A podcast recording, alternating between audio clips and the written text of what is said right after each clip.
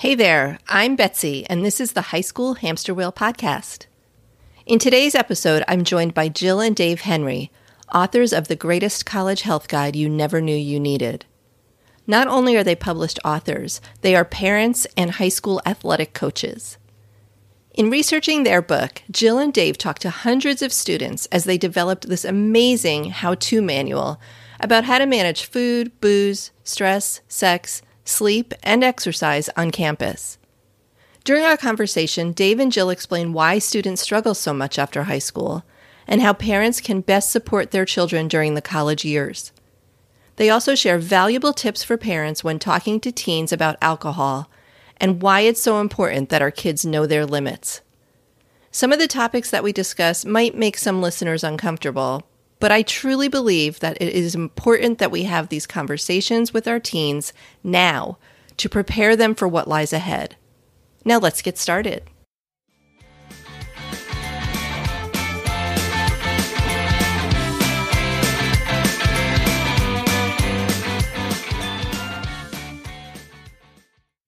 Hi, Jill and Dave. Thanks so much for being here today on the High School Hamster Wheel podcast. Thank you for having us. We're, we're be excited to be here.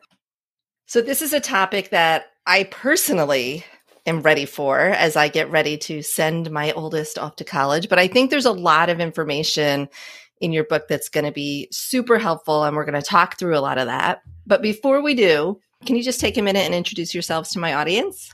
Of course. So, my name is Jill Henry. I spent 10 years teaching high school statistics um, and stepped away well when my son was born. So, I've been out of the classroom full time for about the last four years. But in the fall, we'll be starting my 15th year coaching high school girls cross country. Um, so my whole professional life has been spent working with high schoolers, primarily seniors. That's really the age group that I taught when I was in the classroom. And my name is Dave Henry. I am Jill's husband. I'm an editor and producer in TV and film. And we actually met coaching high school sports. That was one of the first things that we really bonded over was I was coaching high school football at the same high school where she was coaching cross country. It kind of had its own rom-com story of the whole school conspiring to get us together and it worked but like I said, that was one of the first things we really connected on was was being there and being of service to people of this age range. Yeah, and don't you love this age range? The best, the best. I've and you know as a coach, I've thought about working with different ages, typically older. Uh, but there's something so sweet about high schoolers, and they're just so curious and excited to keep growing and learning. And that has always been what's been fun about that job for both of us.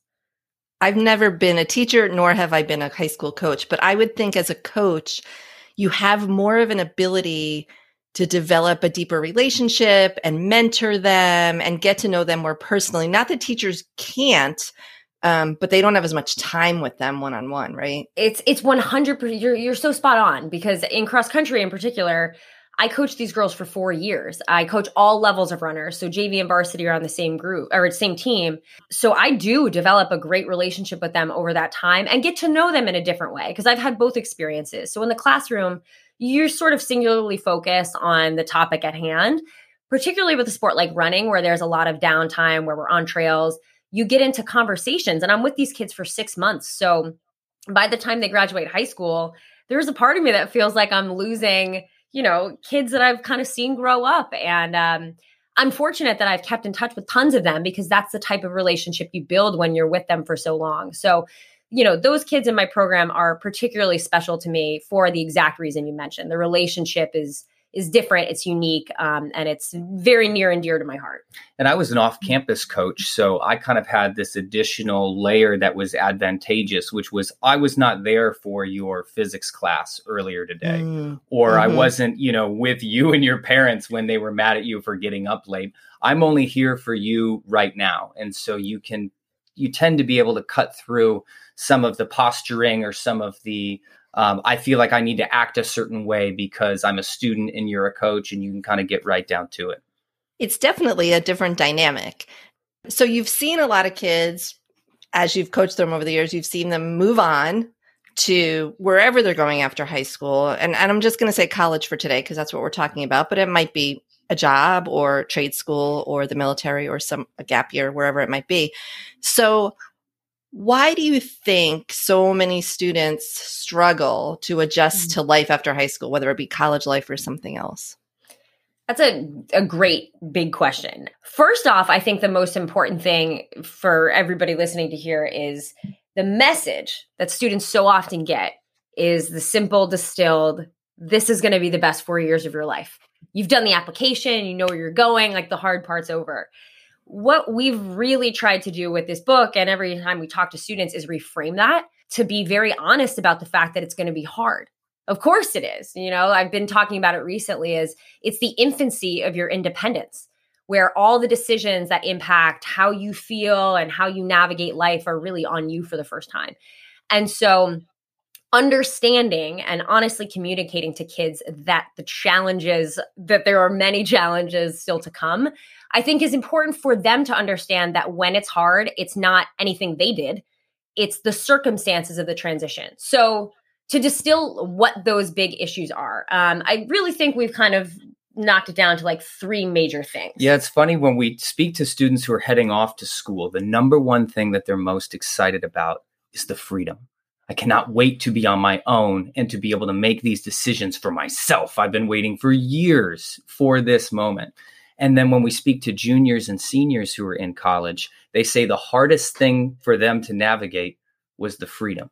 And when wow. you go from having most of your life completely structured, it's out of your control when you get up or when you have to be at school or if you're going to go to practice afterwards or what your extracurriculars are or your parent telling you you need to go to bed it's two o'clock in the morning what are you doing awake right now those structures are in place for better or worse and you don't have any control over them and so when you show up on campus and all of those structures are gone and you happen to have more free time than you've ever had before but you also have just as much if not more to be responsible for uh, that's a really difficult transition that most students have had zero experience in or have even thought about well how am i going to handle this you know me, for me personally because not everything is going to work uh, there's no one size fits all template for this. So discovering what will work for them and how they're going to manage their time and take care of what they need to take care of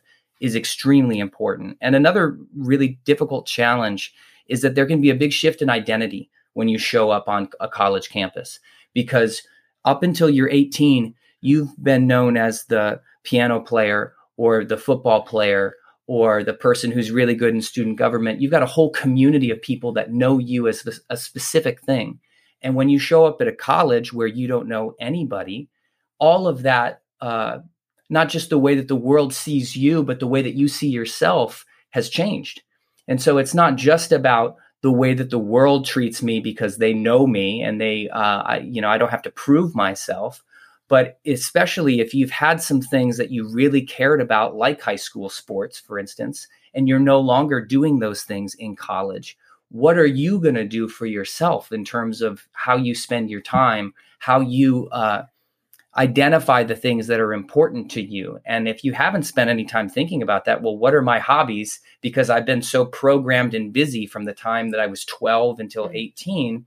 Now you have this time, and well, it's easy to say the stereotype of well now i'm just stuck in my room scrolling through my phone but that's not a, a, happy place to end up for a lot of people. And that's such a stark difference from what they're coming from in high school that those changes can be really challenging. And, and the last thing is that's worth giving some airtime to is just biologically that's a tough age um, 18 to 22 is captured in the average age of onset for a lot of different mental health concerns. And so generalized anxiety disorder, first depressive episode, um, disordered eating, alcohol abuse disorder, all of those can emerge within that time frame which has you know doesn't is not necessarily correlated with them being in college. It's just that the way that your body's changing hormone hormonally chemically um, that can open the door for some bigger challenges. And to add to that what also makes it challenging is your your day-to-day support system has changed so you're surrounded by a bunch of other kids who are going through the same things and still trying to figure out how to manage life and time and wellness rather than adults, your teachers, your coaches, your parents who, you know, might have their own challenges, but they are have, have practiced taking care of themselves and can check in on you in a different way. Um, so those, I guess, that's really big. Four big major things that make that transition really challenging. And we always say when we talk to students about it, it's not to scare you, it's to prepare you so that when these things happen, you're not intimidated, but you are expecting it. And um, and so that's that's really every time we talk about it, how we try to frame it. Okay. What the two of you just said in like the past, I don't know, minute and a half or whatever that was, sums it up so perfectly. Like I, that's going to be my soundbite from this episode because all of that, and it's mm-hmm. things you don't really think of right? Like how how their support i mean you know that their support system changes but but their identity like all of this is so insightful. And i mean gosh mental health I, i've talked on this podcast with others in other episodes about that about this time this young adulthood time where things start to present them you know mental health issues start to present um, so i'm i'm aware of that but we've seen you know, both of you are coaches, so this is a great time to talk about this. We've seen in the news recently, I mean, for a long time now, but I just last week was reading about three young female athletes who took their own lives, college athletes, and who, according to like everyone in their lives, seemingly they seemed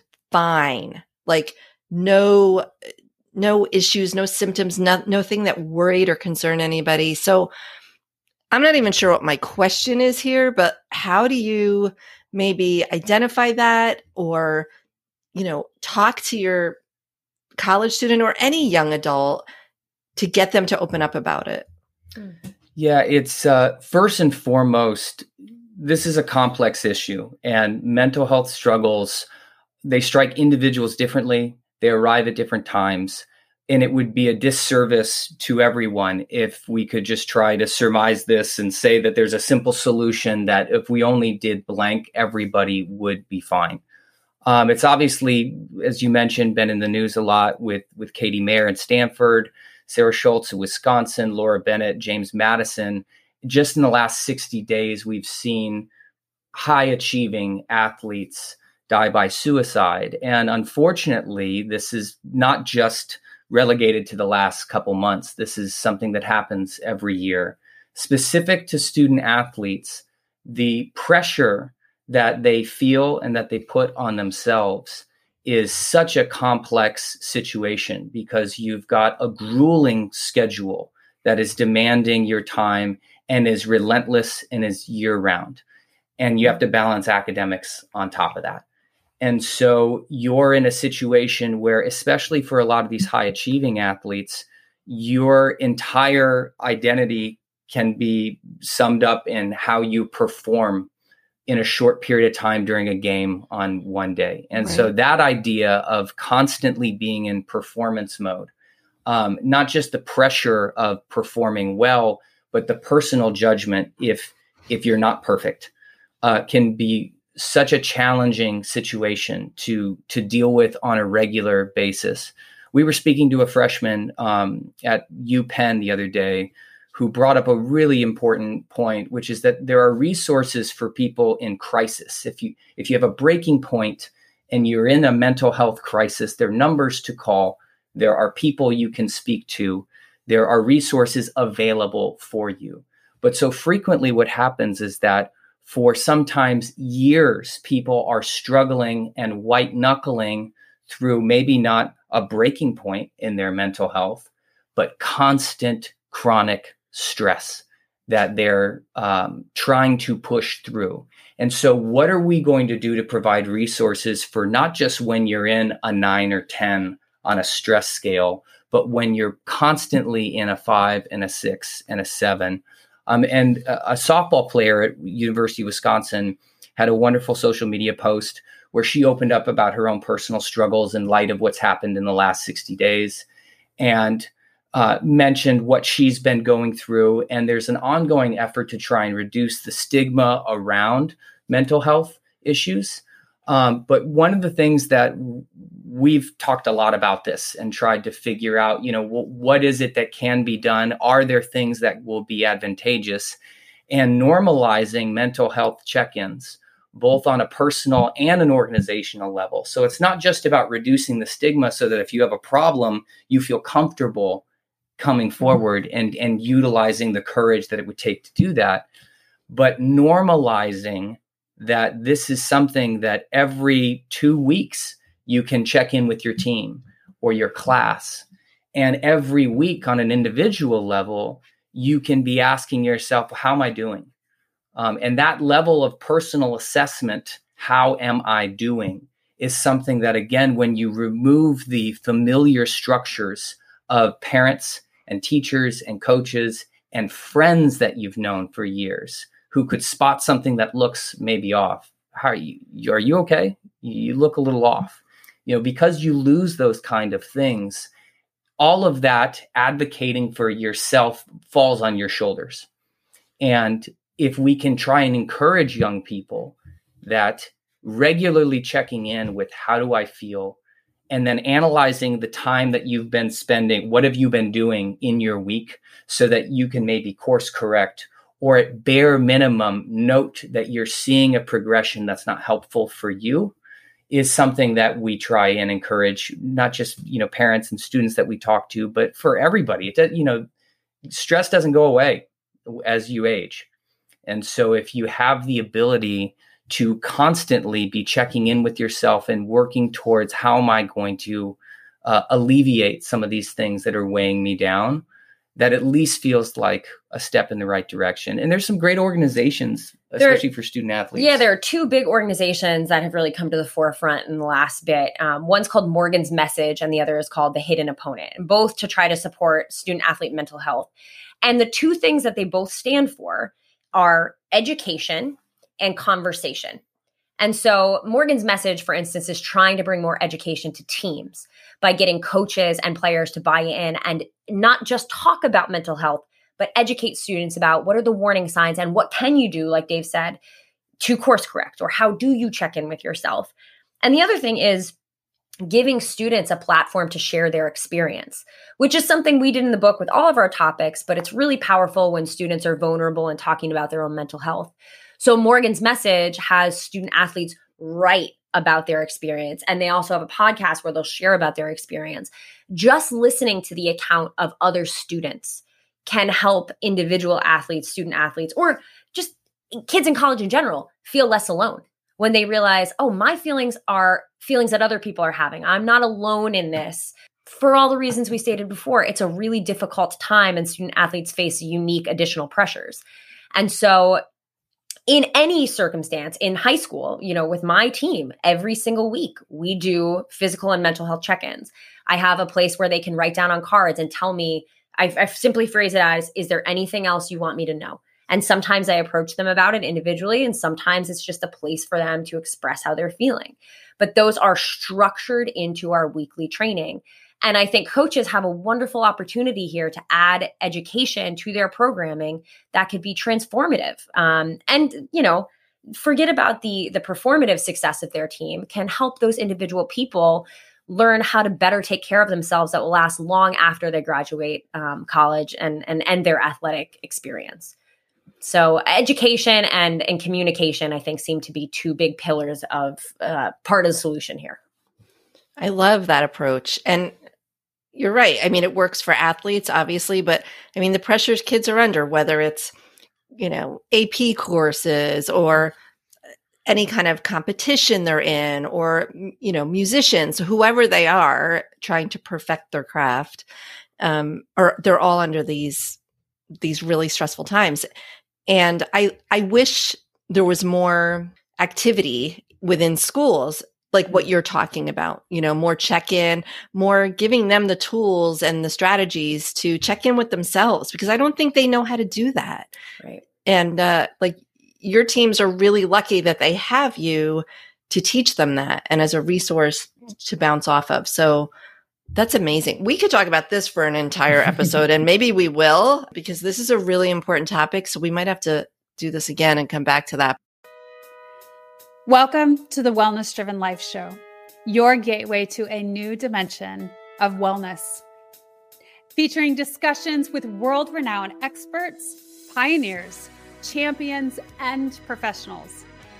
Experience high end production, sophistication, and easily applicable tips and tricks for everyday life. Your journey to wellness, it starts here and it starts now. Tune in to the Wellness Driven Life Show and become a part of the evolution of driven living. I want to talk more about the book, which, by the way, listeners, the book is called The Greatest College Health Guide You Never Knew You Needed 101 Tips from Students to Totally Crush College. And this includes how to manage food, booze, stress, sex, sleep, and exercise on campus, which they all need it. You know, somebody said to me a while ago, they're like, if you think your kid's not doing it, they're doing it. They're all doing it. Um, so we can bury our heads in the sand or we can say, okay, let's equip our kids to be ready for it. So let's talk a little bit about that. How do you help teens prepare on any of or all of these things before they head off to college? So I think that there is a good summer to do list um, that students should do and parents can encourage their kids to do. Use us as a scapegoat. Be like, I heard these two people talking about it on a podcast. Um, you know, maybe we should try these things. And so one of them I would say is first is a conversation. Um, have a conversation with your child about financial clarity. So finances are the number two stressor in college after academics. And so I think getting on the same page about who's going to pay for what, how is it going to be paid for? How will students earn money when they're on campus? Um, it's not necessarily something that affects everybody, but it should be a conversation you have so that parents, you don't feel like your your emergency credit card is being taken advantage of, and students, so that you feel like you understand um, what the expectations are around money when you're no longer in the same household. So that's one thing that you can have a conversation about before leaving. The second thing I would say is two things you want to do research on. The first is have your child research some clubs. Um, if they have any trepidation about how they're going to make friends in this new environment, which when we talk to students tends to be one of the biggest concerns they have is how do I replace all of my friends that I've grown up with? What's cool about college is everything is segmented into these common interest groups. You have intramural sports and you have clubs for literally everything under the sun. Find something you're interested in or think you'd be interested in and go. And going can sometimes be really intimidating, but it's just like rip off the band-aid. Nobody's comfortable doing it. And you know, so for parents, remind your kid like meeting new people is always really uncomfortable regardless of your age. Just try and go and show up. You only have to stay 5 minutes and chances are you'll stay longer. So I would say research clubs and then the second thing I was going to say to research, I'll pass to Dave. Yeah, I I think it's really important that you talk to your children about alcohol before they go off to college if you haven't already started that conversation. And just as a quick tip for this because it's potentially an easier situation, do it in front of their friends. Because a lot of times that especially as coaches, we see students act a certain way when we're around and then we see the way that they interact with their parents and we're like oh my god that's a different person right there.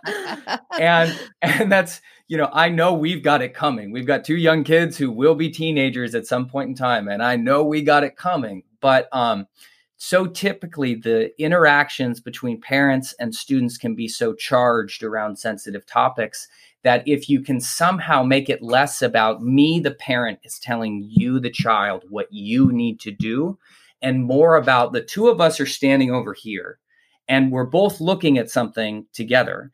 And if you can inc- include some other people in that conversation, sometimes that can help ease. And even if your child is like, Mom, what are you talking about? You know, uh, you might notice that the other kid is like, Oh, I'm glad you brought this up. You know, this is something that I'd like to talk about. But the most dangerous time of year, the most dangerous time in all of college is the first semester, first few weeks of freshman year.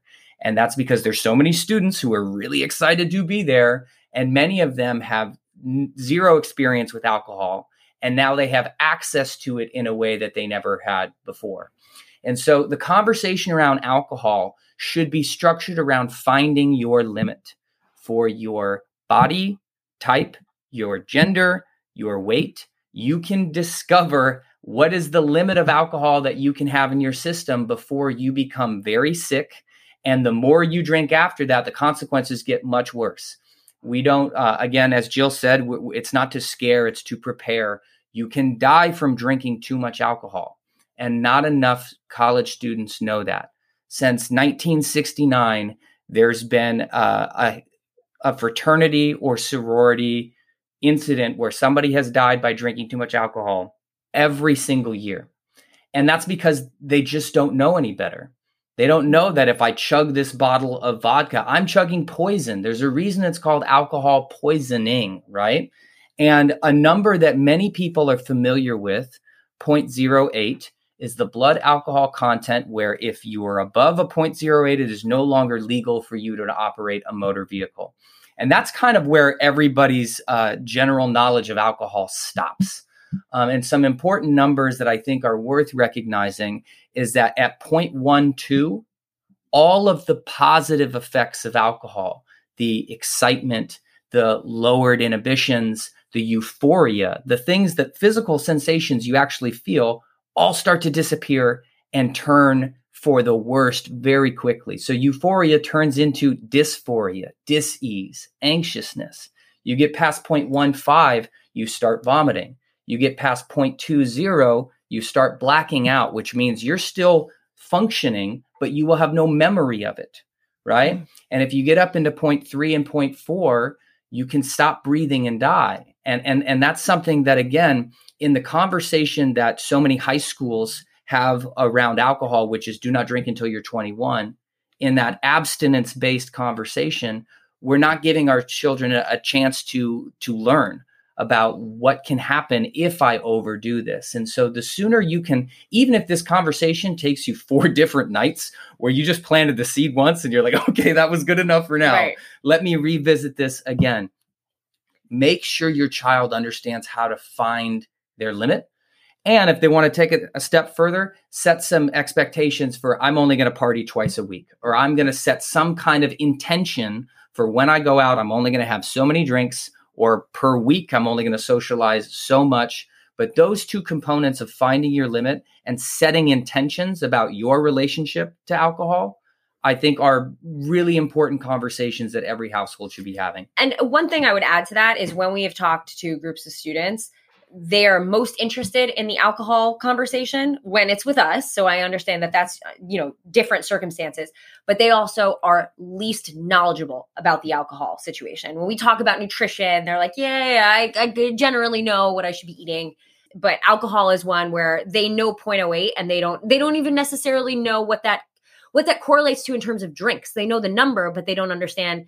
I could get to a 0.08 with one drink um, and so it's just trying to contextualize it and make sense of it for them so that it's it's actionable and practical. So you're like going off, you know, you can only have two drinks before you're going to start feeling not so good.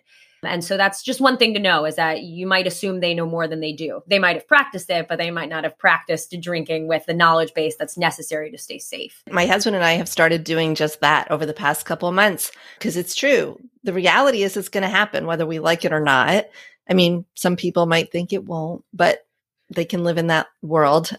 But yeah, I'd rather, I'd rather have those conversations and make sure that he has the information he needs than not. Right. Because if he doesn't, the consequences are, and the risk is just so much greater. Well, and even if your child doesn't drink, knowing what what it looks like when somebody is at risk of alcohol poisoning, knowing generally how many right. drinks it takes to get to that threshold, that could save somebody's life. So this is right. education. A quarter of college students don't drink. It doesn't matter. It's education every single one of them should have so that they can look out for one another because it is so many issues. Our alcohol chapter is 50 pages long, which is like nearly double the size of other chapters in the book. But that's because not only is alcohol in and of itself dangerous, but there's a lot of other dangerous situations that happen when alcohol is involved. So this is possibly the most important thing to educate kids about. And they get a bit of it in orientation, but don't assume they're getting enough. Orientation is very overwhelming. There's a lot of information being um, translated. And it also isn't necessarily, from our experience, both talking to orientation leaders and students, it's not necessarily deliv- delivered in the most impactful or effective way. It needs to be a longer conversation where there's some room to breathe and process. Um, and our, our book in general, that chapter has been really well received because of the way that it um, it approaches these topics. So if you're a parent listening and you're not even sure how to start the conversation, that could be a good starting point. Is just reading it and figuring out what are the ways in because it's a, a pretty necessary part of education that's not really been done justice on either the high school or the college side. And to emphasize just that point too, because I think it's an interesting angle into the conversation. Again, it's less about me, the parent, telling you, the child, what you need to do. Mm-hmm. And it's more the two of us looking at the stages of intoxication. So if you see somebody who has bloodshot eyes and they're stumbling and they're slurring, let's look at the chart. What does their BAC say? Now it's important to be able to and identify those physical symptoms because that person could be very dangerous to to you or to other people. And so it's not just about making sure that your child uh, has the understanding of how to not hurt themselves with alcohol, but the wherewithal, the spatial and social awareness to say, oh, well, maybe I'm going to get my friends out of this situation because a, f- a few drunk guys showed up to this party and they look like this could be bad. So maybe it's time for me to leave. It's not to say that that exact scenario will play out, but if you've talked about it, if they've thought about it, then the opportunity for them to course correct or make a different decision in the moment is is going to be higher. I think this book too is a great tool to get the conversation started. So maybe, you know, you read the chapter and then they read the chapter or vice versa.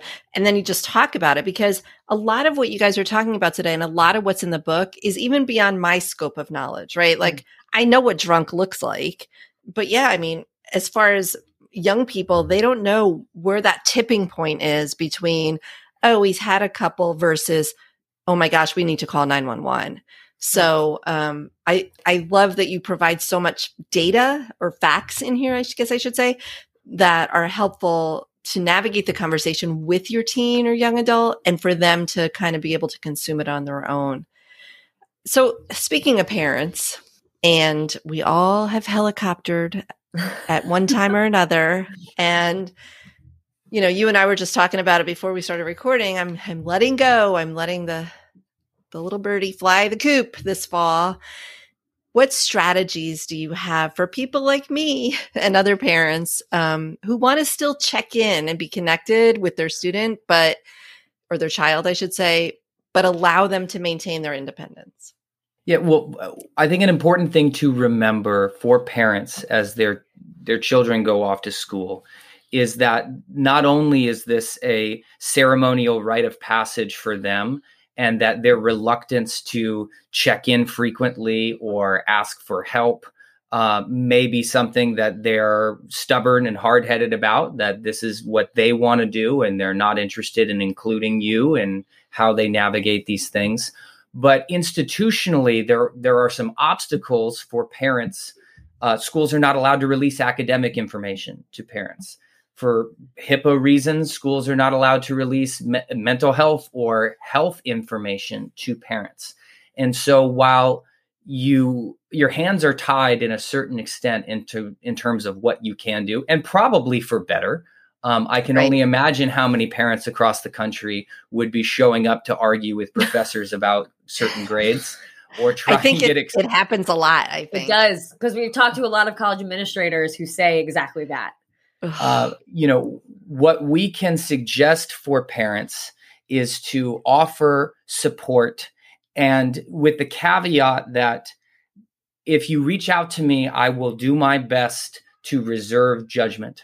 And it, I don't care what it is, I don't care what the outcome is. If you call me and you ask me for help, I will help you. And eh, I would jump in on that. We had a portion of our book, um, we had a student anonymously write an account and we have a trigger warning in front of it because it, it, deserves to be of their sexual assault on a college campus. And one of the mm-hmm. things that really stuck out to me when I read that is, you know, at the end of it, the writer was like, of all of this, one of the things that was most scary to me was having to tell my parents because I'd felt like I let them down or I did something wrong.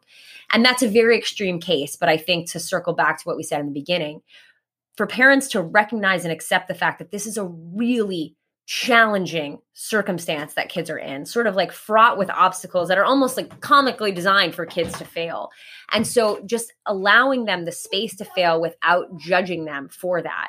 Um, and uh, like I said, the example that I just gave is very extreme. And the the writer said, when I told my parents, I was so relieved to know that all they wanted to do was help me and be there for me and support me. And we've seen other things like that because our book is full of hundreds of quotes from students across the country. And so when they bring up parents, it's always in when I chose to reach out to them for help, they were supportive. I think often what you'll find as a parent is your kids will come to you um, when when they're ready and when they need their help. Now that said, one thing that I think can start to be cultivated this summer is really legitimate conversations about how you're doing, not just hey how's it going? Oh good you know the the sort of like early conversation you know phone call banter. But starting the discussion about deeply analyzing how are you doing physically and how are you doing mentally. And if you can start that while they're at home you can get them to start assessing themselves. It's something that we talked about earlier where they're keying in on like man i've actually been feeling really stressed lately. I've been having a lot of tension headaches i just feel really uh, like unfocused or overwhelmed. That if you can start the dialogue while they're still at home that can become a part of your regular check-in on the phone and but it won't happen if that you know that dialogue hasn't already started to be shaped if that trust isn't built and that's something as a parent you can yeah i talk we talk to our kids about that stuff already. Um, like when i'm really stressed out i'll explain to our four year old how i'm feeling and what that looks like and why i'm responding the way i'm responding. Maybe i'm being really impatient etc but communicating back to them that you have those same complicated feelings and just making that a part of a conversation. Um, you know like dave was saying unfortunately as a parent once they're off the only way to learn independence is to let them be independent. But getting them to communicate with you about how they're feeling is a great way to make sure that they're paying attention to their cues best possible so that they can take action when necessary. This is all so, so helpful, especially for parents with kids who are heading off somewhere new, whether it's college or somewhere else this fall. So the book again is The Greatest College Health Guide You Never Knew You Needed How to Manage Food, Booze, Stress, Sex, Sleep, and Exercise on Campus by Jill and Dave Henry. I would love to have you guys back again because I feel like there are so many topics we didn't talk about that we still should and could. And in the meantime, though, I want people to be able to find you. They can obviously find your book, but where can they find you online, your website, your social, any of that? Our website is Greatest College Health Guide, but what we're really excited about as of late is our social media for the book, which we didn't start until this year because we couldn't figure out the right way to do it.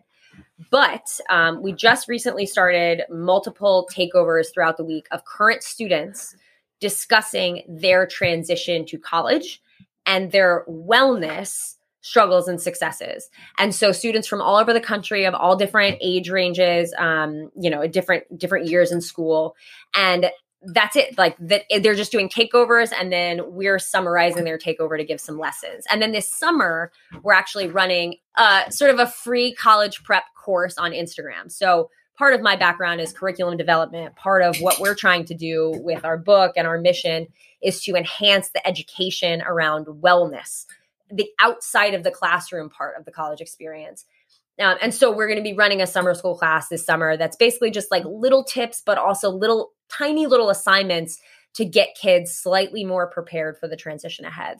And then that's our greatest college health guide account. If you want to see pictures of our two little kids and our dog, uh, that's at two coach Henrys to get a glimpse into our life as married co-authors. But um, but that's where we are online. Yeah, I love that Instagram that they're you're doing takeovers with people because I it's true, right? Once you get a glimpse inside other students and and what their life is like and what they're experiencing i would think that would be in some ways reassuring and just you know confidence building for kids who might be worried or struggling as they prepare to move on to the next chapter. Totally. So i'm going to put all the links in the show notes so people can find them.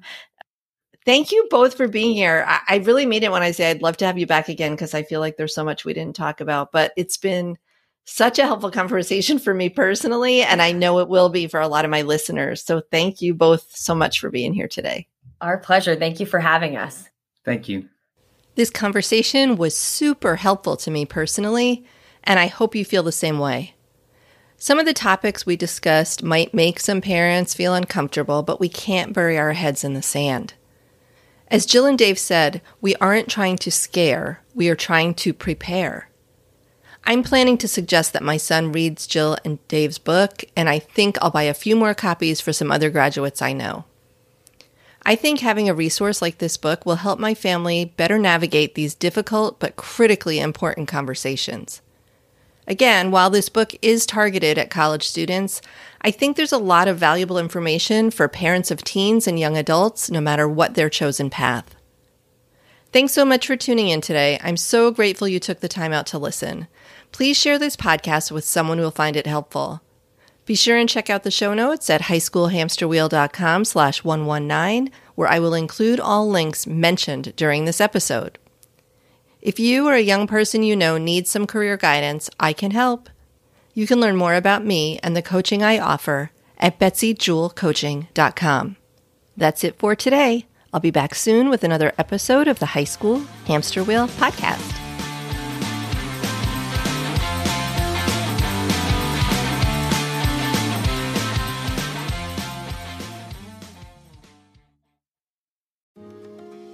My name is Cindy Burnett, and each week I interview at least two traditionally published authors on my podcast, Thoughts from a Page. We talk spoiler free about their books, so you can listen whether you have read the book or not. And then we delve into things that you most likely won't hear about anywhere else the importance of the cover design, why they included various aspects of the story, personal details about both the books and the authors' lives, and so much more. You can find the podcast on every major platform and learn more about it on my website, thoughtsfromapage.com.